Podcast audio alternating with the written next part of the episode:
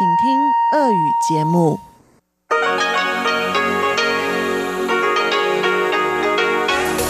В эфире Международное радио Тайваня. Здравствуйте, дорогие друзья! Вы слушаете Международное радио Тайваня. В студии у микрофона Чечена Кулар. Сегодня 10 января, а завтра, 11 января, на Тайване пройдут президентские и парламентские выборы, поэтому неудивительно, что выпуск новостей, который вы слышите через несколько секунд, будет посвящен именно выборам. После этого для вас в эфире МРТ прозвучат передачи «Азия в современном мире» с Андреем Солодовым, экскурсия на Формозу с Марией и ностальгия с Лилией У. Оставайтесь с нами на волнах МРТ.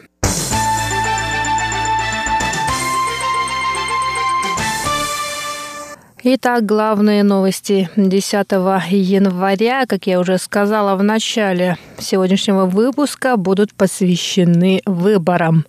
Пресс-секретарь Министерства иностранных дел Китайской республики Тайвань Джоан У рассказала 10 января о прибытии 235 иностранных журналистов, которые будут наблюдать за ходом президентских и парламентских выборов.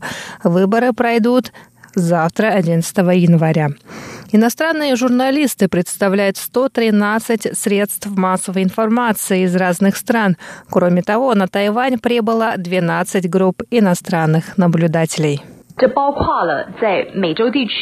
Специалисты и ученые прибыли в том числе из Америки. Из Соединенных Штатов Америки прибыло 9 групп наблюдателей, всего 95 человек. Среди них представители Американского института предпринимательства и Гудзоновского института.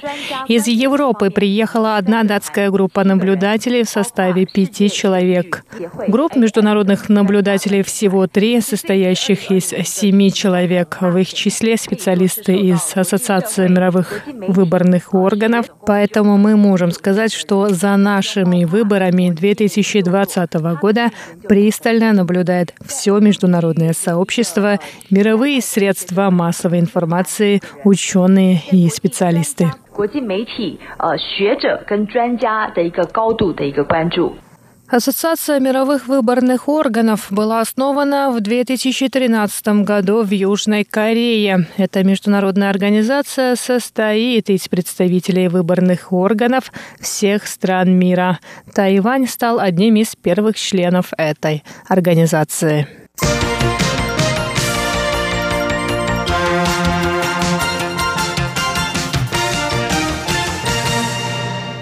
Подметание улиц, так на Тайване называют предвыборное ралли кандидатов в президенты и действующего президента Цай Вэнь, заканчивается 10 января в Новом Тайбэе и Тайбэе. Пятидневная ралли Цай Вэнь начала на своей родине в уезде Пиндун. Утром 10 января Цай Вэнь присоединилась к команде кандидатов в депутаты городского собрания Тайбэя у Инуна, после чего отправилась в район Тучен Нового Тайбэя, где провела пресс-конференцию. Ца Инвэнь обратилась к избирателям с просьбой не сомневаться в своем выборе и не недооценивать оппонентов. Однако она также призвала избирателей не испытывать ненависть к ее противникам, так как сторонники Ханьго Юя, кандидата в президенты от партии Гаминдан, и ее сторонники – члены одной семьи. Я знаю, что на последнем предвыборном этапе у многих появляются беспокойства и сомнения. Ничего страшного. Если вы сомневаетесь, мы придем на личную встречу с вами. Если вы беспокоитесь, тоже ничего страшного. Сегодня вечером мы все должны встать и объединиться. Мы обязательно выиграем. У нас впереди еще четыре года работы на благо страны. Население Нового Тайбэя составляет 3 миллиона 320 тысяч человек. Это самая большая электоральная база на Тайване.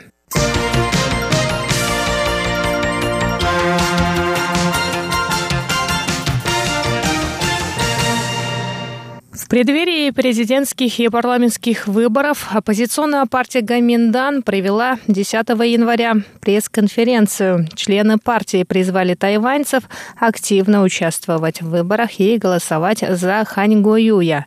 Заместитель председателя и генеральный секретарь партии Гаминдан Цзэн Юнчуань сказал, что на выборах, которые пройдут 11 января, тайваньцы будут выбирать будущее своей страны.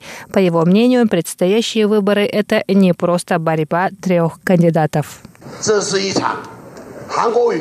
Эти выборы – борьба взглядов Ханьгоюя и Цаин Вэнь на развитие страны. Это не борьба трех сил и не конкуренция между тремя кандидатами. Каждый житель завтра должен проголосовать и поддержать Ханьгоюя. Я также призываю сторонников синего лагеря не разобщаться. Если голоса будут разобщены, то Цай Инвэнь останется на второй срок, а Демократическая прогрессивная партия у власти. 让蔡英文连任，让民进党继续执政。В партии Гаминдайн также сказали, что главная цель синего лагеря – убрать из власти Цаин Вэнь. Ранее Гаминдан проигрывал на выборах Демократической прогрессивной партии из-за разобщенности своих сторонников. Сам кандидат в президенты от партии Гаминдан Хань Го Юй проведет предвыборную встречу с избирателями в Гаусюне. Пресс-секретарь Хань Го Юя сообщил, что на встрече будет присутствовать таинственный гость.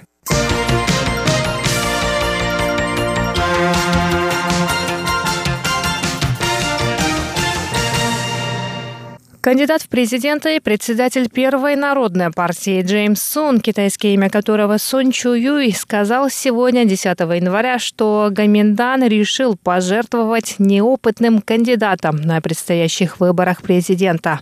По его мнению, Хань Гу Юй уступает ему и в силе, и в опыте.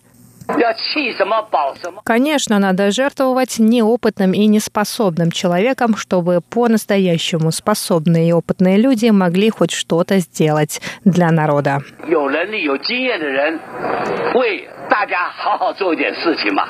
Джеймс Сон также сравнил две партии ДПП и Гаминдан с гуннами. По его словам, ДПП убегает, как только что-то ей перепадает, а члены партии Гаминдан раболепствуют перед Китаем, ругая Тайвань свирепее гуннов.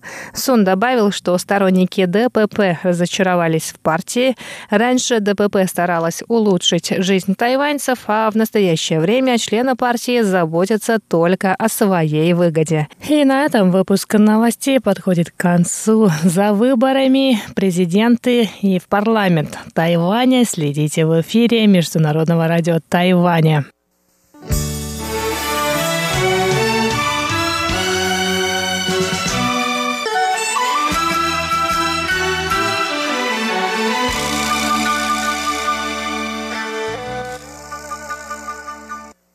Здравствуйте, дорогие слушатели Международного радио Тайваня – в эфире еженедельная передача из рубрики «Азия в современном мире».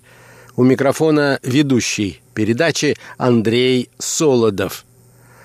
В турецком обществе силен запрос на повышение международного престижа страны. А статус ядерной державы – это эффективный способ приблизиться к пятерке – постоянных членов Совета Безопасности ООН. Однако пока внутри турецкого истеблишмента не видно консенсуса и какой-либо конструктивной дискуссии о необходимости собственного ядерного оружия. Единственным, кто периодически высказывается об этом, остается турецкий президент Эрдоган – так начинается статья Кирилла Жарова, опубликованная на сайте Московского отделения фонда Карнеги. Сегодня, дорогие друзья, я хотел бы познакомить вас с выдержками из этой любопытной публикации. Итак, наша тема сегодня – ядерные амбиции Турции –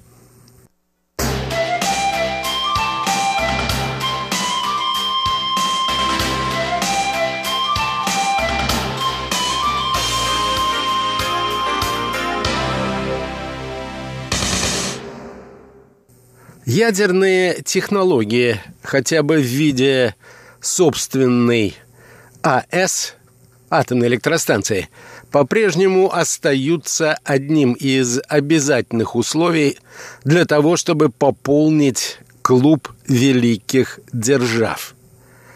Поэтому неудивительно, что возрастающие амбиции турецкого лидера Эрдогана, пишет автор статьи, добрались и до этой области. Первые шаги в ядерной программе Турция сделала еще в конце 1950-х годов. С прошлого года турки совместно с Росатомом строят свою первую АЭС «Аккуя». Теперь же на высшем уровне зазвучали заявления, что страна не против обзавестись собственным ядерным оружием, видя в этом надежный способ поднять свой статус с региональной державы до державы мировой. Сильная сторона ядерных амбиций Турции, подчеркивает автор, это обширные собственные месторождения топлива, которые позволяют избежать зависимости от внешних поставщиков. По данным турецкого Министерства энергетики, в стране есть доказанные запасы урановой руды в объеме не менее 9 тысяч тонн. Этого хватит на 30-50 лет для самообеспечения ураном для электроэнергетики. Также к этим запасам можно добавить не менее 380 тысяч тонн ториевой руды.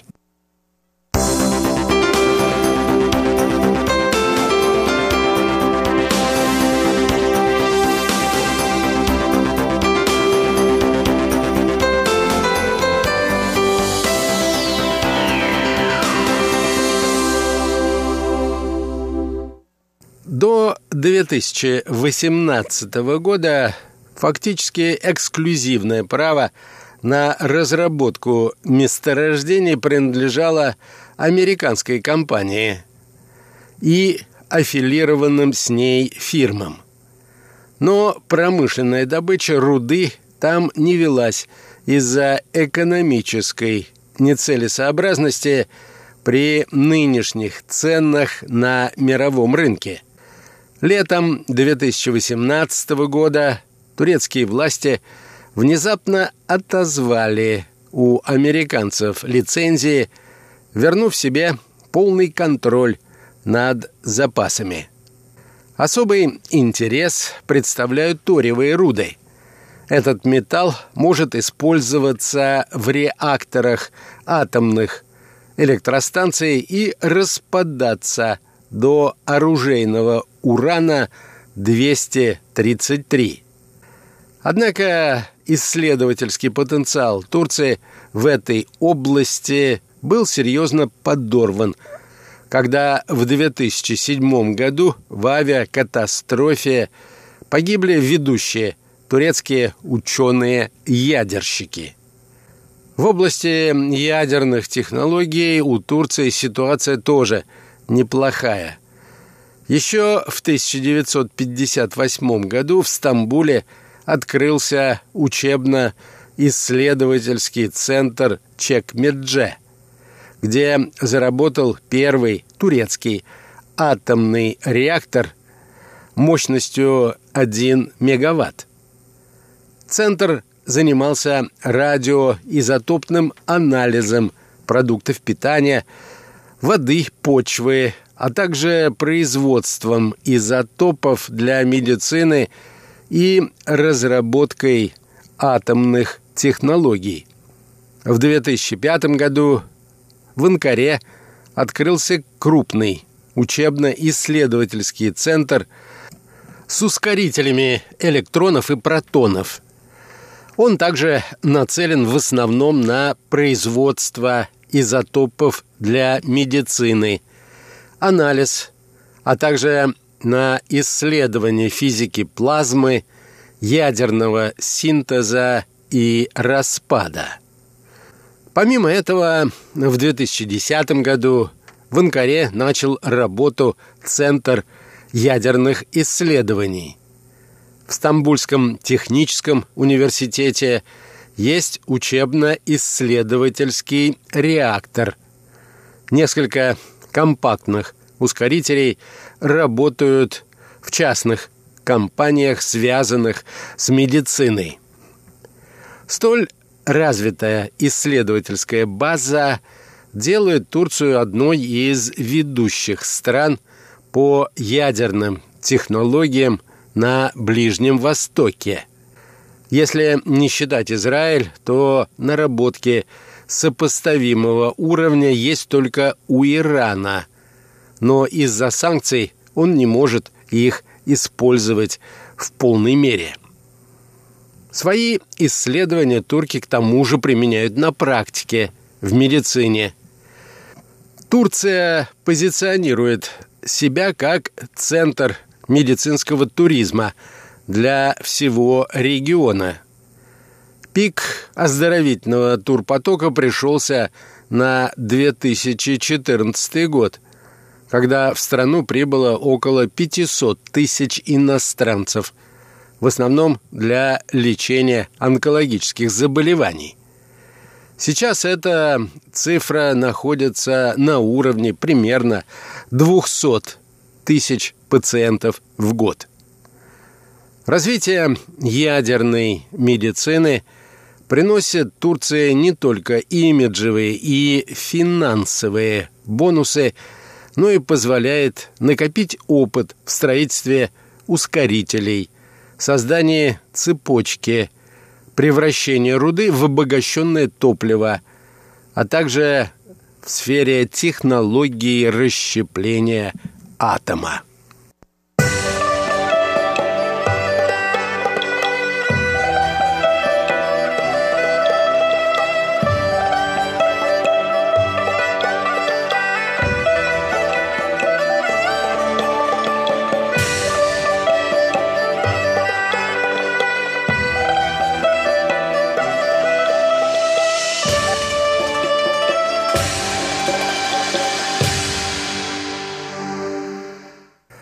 Однако все отмеченное, пишет далее автор, еще не означает, что Турция сможет легко конвертировать свои достижения в создание собственной ядерной бомбы. Недавно Эрдоган заявил, что страна может захотеть обзавестись ядерным оружием. Но это скорее был очередной риторический ход турецкого президента. Популистская эксплуатация его любимой темы борьбы с мировой несправедливостью. Эрдоган не может не понимать, что если Анкара принципиально решит создавать бомбу, то ее путь будет крайне трудным.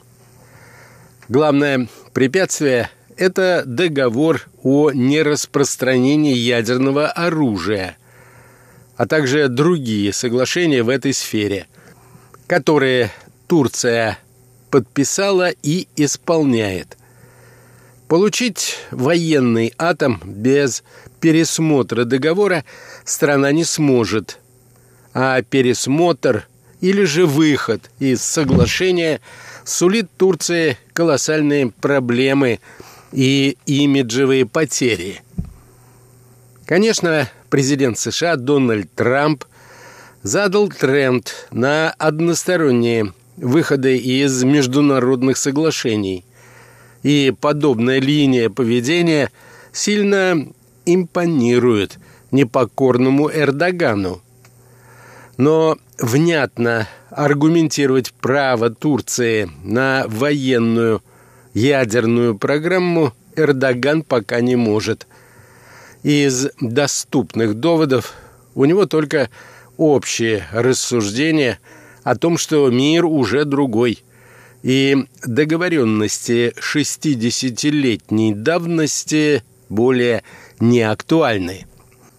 В случае демарша по линии договора о нераспространении ядерного оружия Анкара неизбежно столкнется с мощной волной санкций, массированным внешним давлением и даже изоляцией. При этом Турция, в отличие от Ирана, не может долго противостоять такому давлению. Страна очень плотно вписана в систему международной политики, экономики и логистики. США даже в одиночку способны сделать жизнь простого турка невыносимой. Маленькой репетицией этого можно считать недавнее падение лиры и прочие экономические трудности из-за споров с Соединенными Штатами. А ведь в случае с ядерным оружием против страны выступят не только американцы, но и Европа, и даже многие нынешние союзники турецкого президента, к примеру, Россия.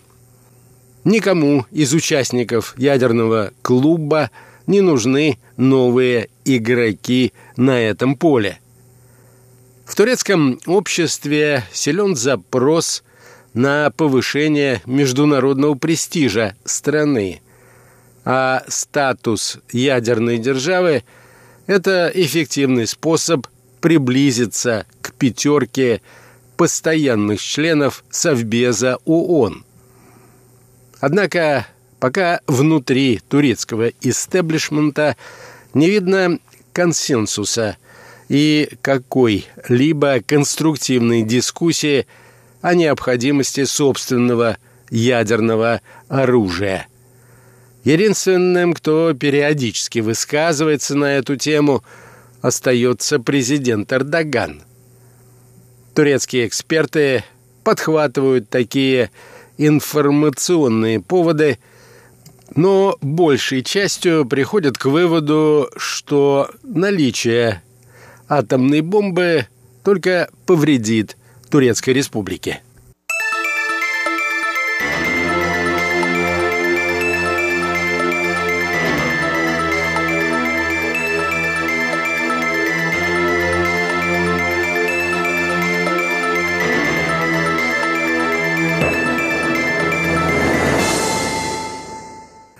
не поддерживает ядерные амбиции президента и турецкая позиция, для которой важнее сказать «нет» на любую инициативу Эрдогана. Атомные страхи населения – это отличная тема для критики президента. Так что любая маломальски авантюрная ядерная инициатива турецких властей – будет встречена как минимум протестами зеленых и пацифистов и лавиной критики на всех возможных площадках. Несмотря на отдельные резкие высказывания Эрдогана, официальная позиция Анкары остается неизменной. Турция против ядерного оружия в регионе – и не планирует создавать его сама. Но в этой позиции есть нюанс. Турецкие власти не возражают против иранской ядерной программы. Турции важно, чтобы этот прецедент был на случай, если ей самой захочется заняться тем же. Перспектива появления у Ирана ядерной бомбы – безусловно, беспокоит Анкару. Но пока такого оружия у соседа нет. И эта ситуация на нынешний день устраивает турецкие власти. Наконец, помимо внутри и внешнеполитических препятствий, Турцию от ядерного оружия отделяют еще и технические трудности – Речь идет о повышении международного престижа, а значит, турок не устроит примитивная грязная бомба, Придется строить центрифуги для обогащения, развивать научно-исследовательскую базу, обучать специалистов, выращивать академические кадры. Вариантов сделать это два. Очень накладный и законный, или в строгой секретности, или под присмотром МАГАТЭ. У Турции в настоящее время есть средства доставки ядерного оружия. Ракеты малой и средней дальности, которые теоретически можно модифицировать под ядерные боеприпасы. Но дальнобойных и конкурентоспособных баллистических ракет пока нет. Так что и с научно-технической и технико-экономической точек зрения ядерная программа потребует от Турции слишком масштабных вложений в ноу-хау, которые туркам придется изобретать самим, потому что ядерные державы вряд ли захотят с ними делиться.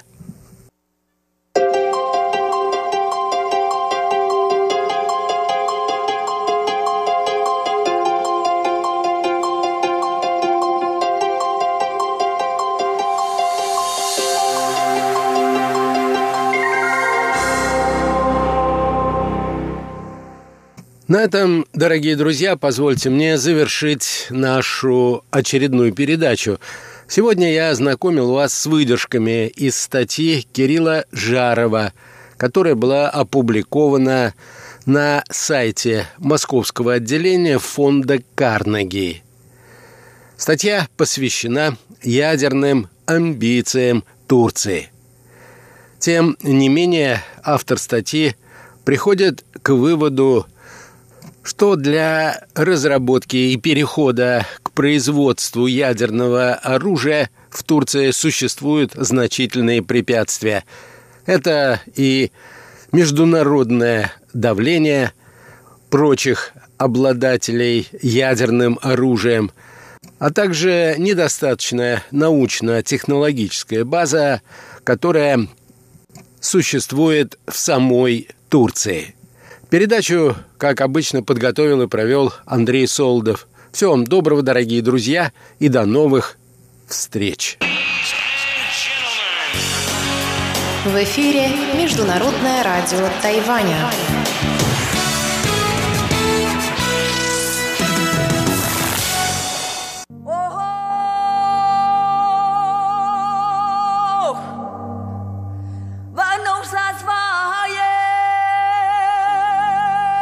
Экскурсия на Формозу.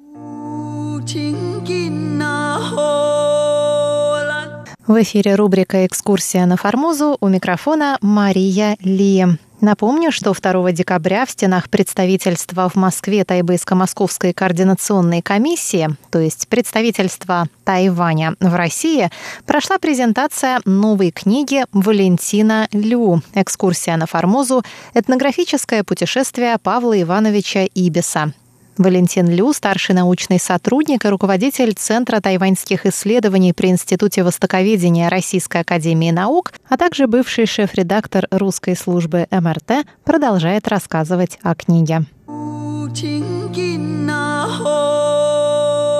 В прошлый раз мы остановились на том, что Павел Ибис был не единственным, кто проделал путь через весь Тайвань в середине XIX века.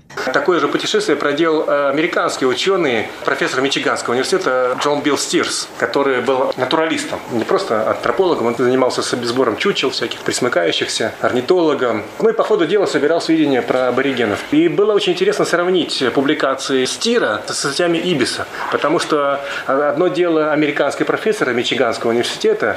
А другое дело какой-то прапорщик с корабля, который, естественно, не имел никакого специального образования гуманитарного, не занимался этнографией, и он после стира, как бы по его следам уже шел, и вроде бы он обречен был на то, чтобы просто повторять то, что уже сделал его предшественник. Да? Ну что он мог еще добавить к тому, что рассказал и написал стир, если они даже шли по одним и тем же местам, встречались с одними и теми же людьми, разговаривали с одними и теми же информантами, с миссионерами, бизнесменами западными. Но когда я сравнил публикации Ибиса с публикациями Стира, вдруг оказалось, что они не только не хуже, чем у но и лучше. Потому что они более информативные, более последовательные, более систематичные и по выводам гораздо более глубокие потому что это было не просто описание, это было как с выходом какие-то теоретические такие гипотезы. И тут встала еще одна загадка, каким образом мог морской прапорщик, участник кругосветного плавания, оторванный от библиотек, от всяких источников, каким образом он мог переплюнуть своего американского коллегу. Это тоже было совершенно непонятно, ответа не было на этот вопрос, но тут потом какой-то момент тоже была такая интуитивная догадка, какое-то озарение, и мне показалось, что, наверное, у него должна была быть какая-то методичка в руках, которая могла бы служить ему такой инструкцией при полевом описании аборигенов Тайваня. И после некоторого времени поисков мы такую методичку нашли. Я обратил внимание на то, что существовала такая этнографическая инструкция для Императорского географического общества, разработанная в 1848 году основателем этнографической секции и руководителем Надеждиным, другом Чадаева, ну, известным деятелем тех лет. Я сравнил текст этой инструкции с текстами Ибиса, и оказалось, что они не, не так уж и совпадают почти не совпадает. Но потом оказалось, что эта инструкция была переработана Надеждиным и опубликована во второй версии через 4 года в 1852 году. Я посмотрел, там уже были изменены разделы, порядок, структура этой инструкции, которая была предназначена для интеллигенции, проживавшей в разных районах Российской империи, с целью оказания им помощи в описании инородцев, проживающих в России.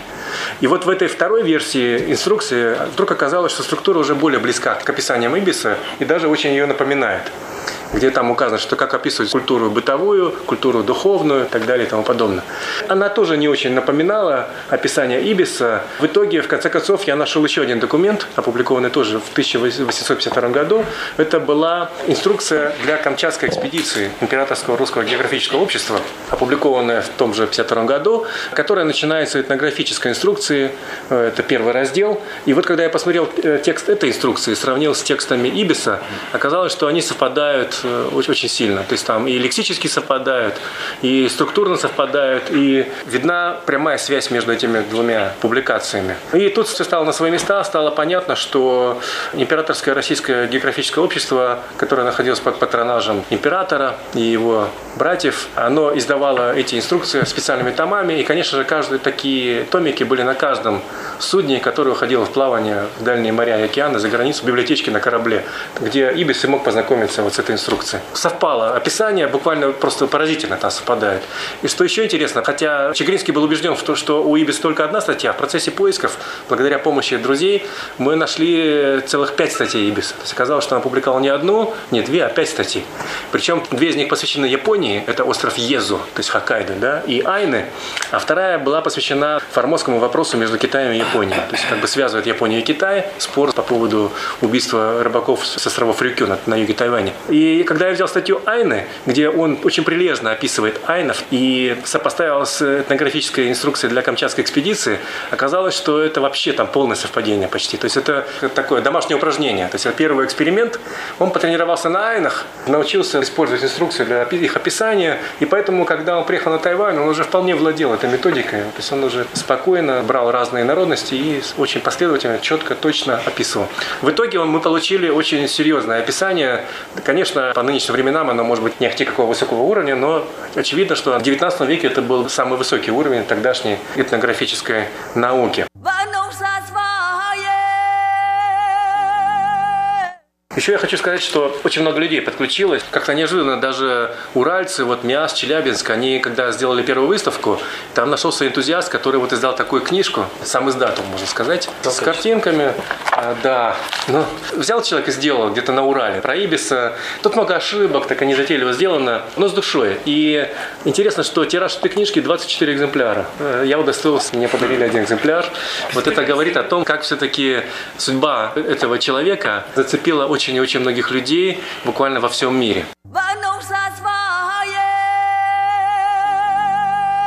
Надо сказать честно, признаться, что на самом деле сейчас Ибис уже, слава богу, и слава богу, он уже известен во всем мире, потому что американцы издали переводы его текстов на английский язык на американском сайте Ридс колледжа, на немецком языке издана его статья. Даже с английского они перевели на китайский язык тексты статьи Ибиса. Но сейчас, тем не менее, впервые мы сделаем прямой перевод с русского на китайский язык. И, наверное, вот это будет какое-то еще пока не совсем понятное, но продолжение судьбы Ибиса через нас новая жизнь какая-то на Тайване. Вот, пожалуй, все, что я хотел бы сейчас сказать про эту книжку. Да, здесь у нас вот э, материалы архива, 30 или там 40 иллюстраций в тексте. Книжка получилась, мне кажется, интересно, я буду благодарен за любые отзывы, которые вы пожелаете сказать или написать. Спасибо за внимание. Спасибо. Да.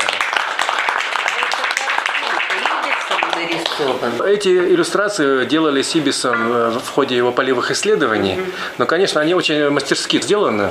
Но тут не надо путать, потому что, поскольку это был журнал «Глобус», там в то время не было, фото... вернее, уже была фотография, но она не была в культуре, так сказать, публикации, поэтому все фотографии и рисунки, они перед публикацией обрабатывались профессиональными художниками, которые просто делали гравюры. Потому что наверняка в оригинале они были попроще, может быть, и похуже.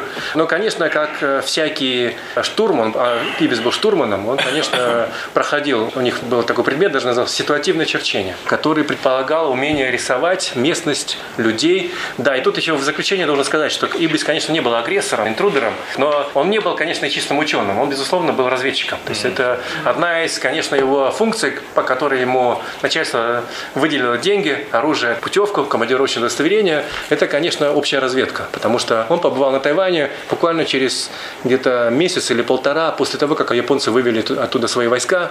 Он прямо пришел в тот лагерь, он видел то, что осталось там. Китайцы сожгли тут же этот лагерь. Ну, он говорит, что там банки, склянки там остались. Вот. И дальше он ходил и смотрел, как все-таки изучал эту кампанию, историю, последствия. Причем э, его разведческий глаз очень интересно просматривается в его записях даже про аборигенов. Там, где он отступает, допустим, он приходил в какой-то город на юге Тайваня да, и описывал просто э, укрепления китайские. Описывал, как выполнены стены, причем он указывал там э, высоту стен, толщину стен и еще и угол наклона стен, из чего понятно, что это все было не случайно. Описывал, где живут, где казармы офицеров, где казармы солдат, как они выглядят. Поэтому это была очень важная разведческая миссия с целью общей разведки. И эту миссию он, конечно, выполнил блестяще. Э, не знаю, все ли эти материалы вошли в статью или же он что-то выкинул, но тем интереснее было бы найти остатки. К сожалению, поскольку он умер в Пизе, он был бедным человеком, потому что он был выходцем из крестьянской семьи, где было 9 детей в Исляндии. От него мало что осталось, его бумаги были переданы его брату младшему, тоже штурману, который окончил тоже училище по бедности за казенный счет, который тоже умер где-то лет в 30, потому что ну, жизнь такая тяжелая была, люди рано умирали. И от Ибиса у нас не осталось никаких следов. Дорогие друзья, на следующей неделе мы продолжим слушать запись с презентации новой книги Валентина Лю. Это была передача «Экскурсия на Формозу» с Марией Ли.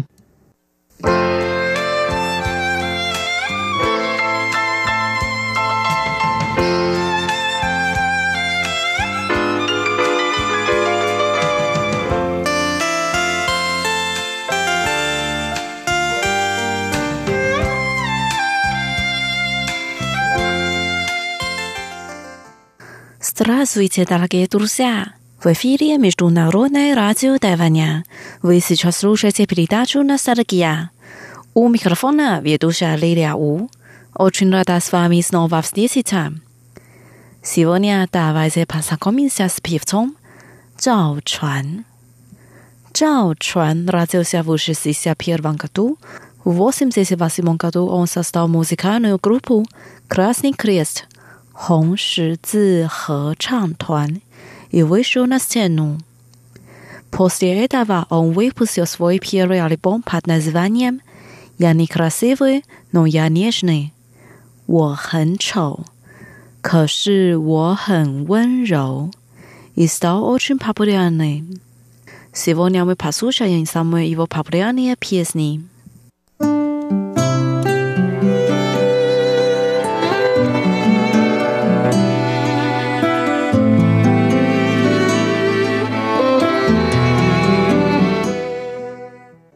Первая пьеса называется «Я маленькая птица». «Я 一只小小鸟». Он так поет.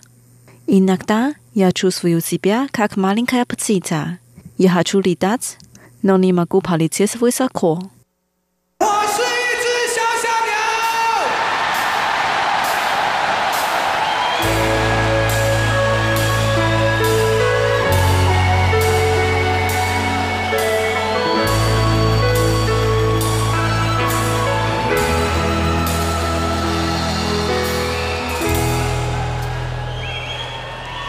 有时候我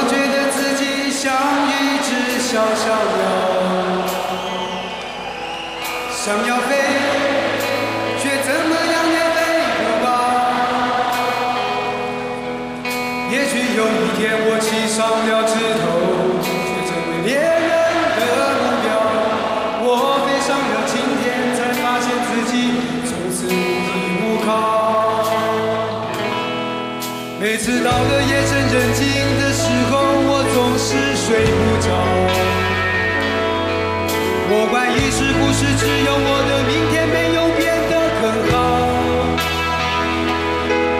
未来会怎样究竟有谁会知道？幸福是否只是一种传说我永远都找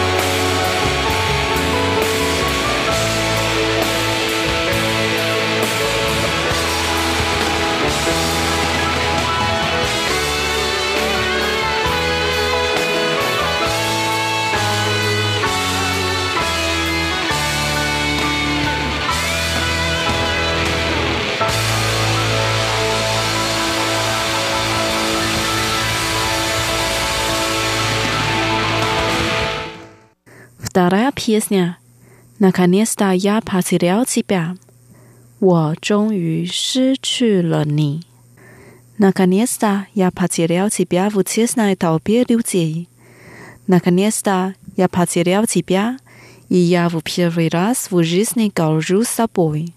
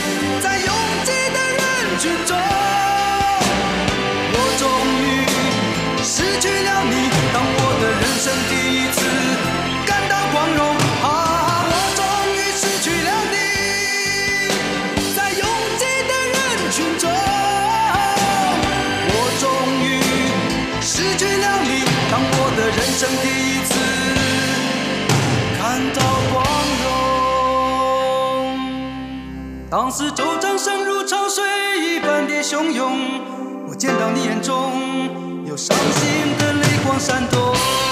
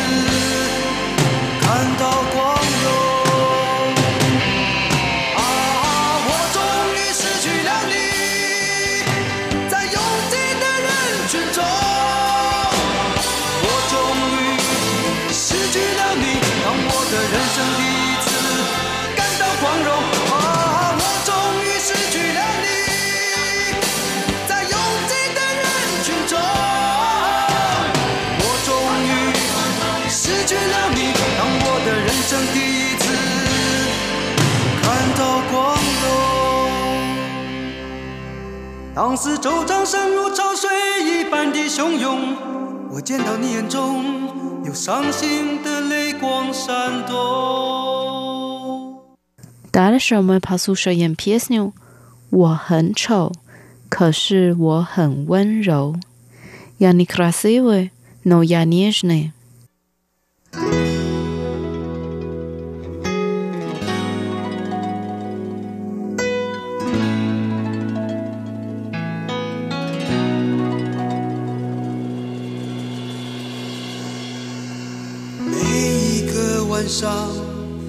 在梦的旷野，我是骄傲的巨人。每一个早晨，在浴室镜子前，却发现自己活在剃刀边缘。在钢筋水泥的丛林里，去的生涯里，计算着梦想和现实之间的差距。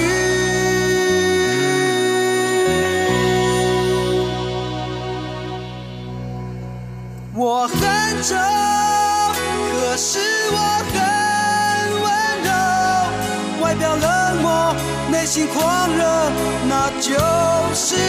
我可是我有音乐和啤酒，一点卑微，一点懦弱，可是从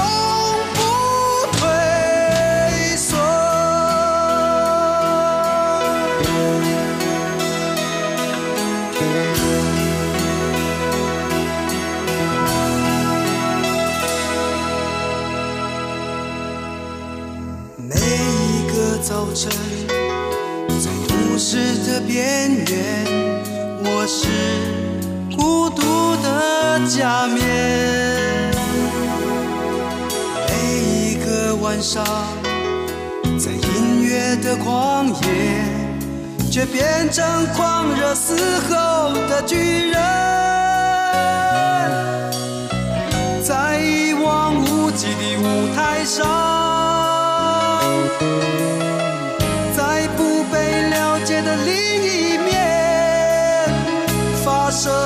生活。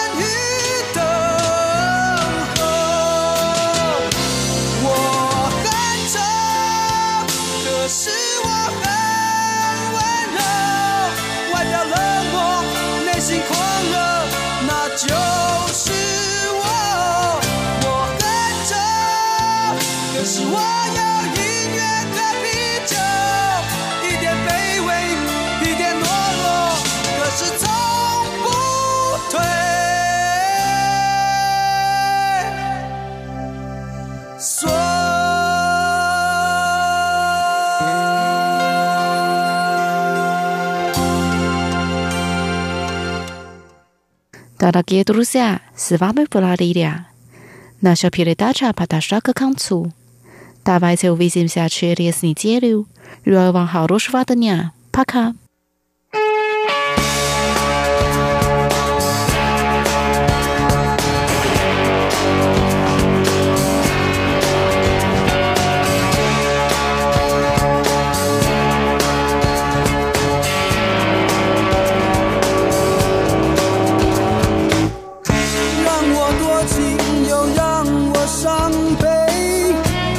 当一加已飞，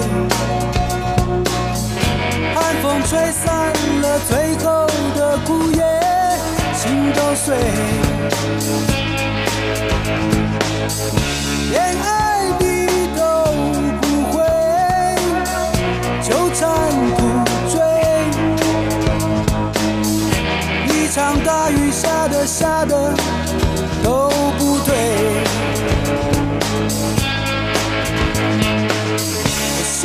好人心情残缺远走高飞呜耶！想不起你是我的谁熟悉又陌生的感觉闭着眼眶的泪我想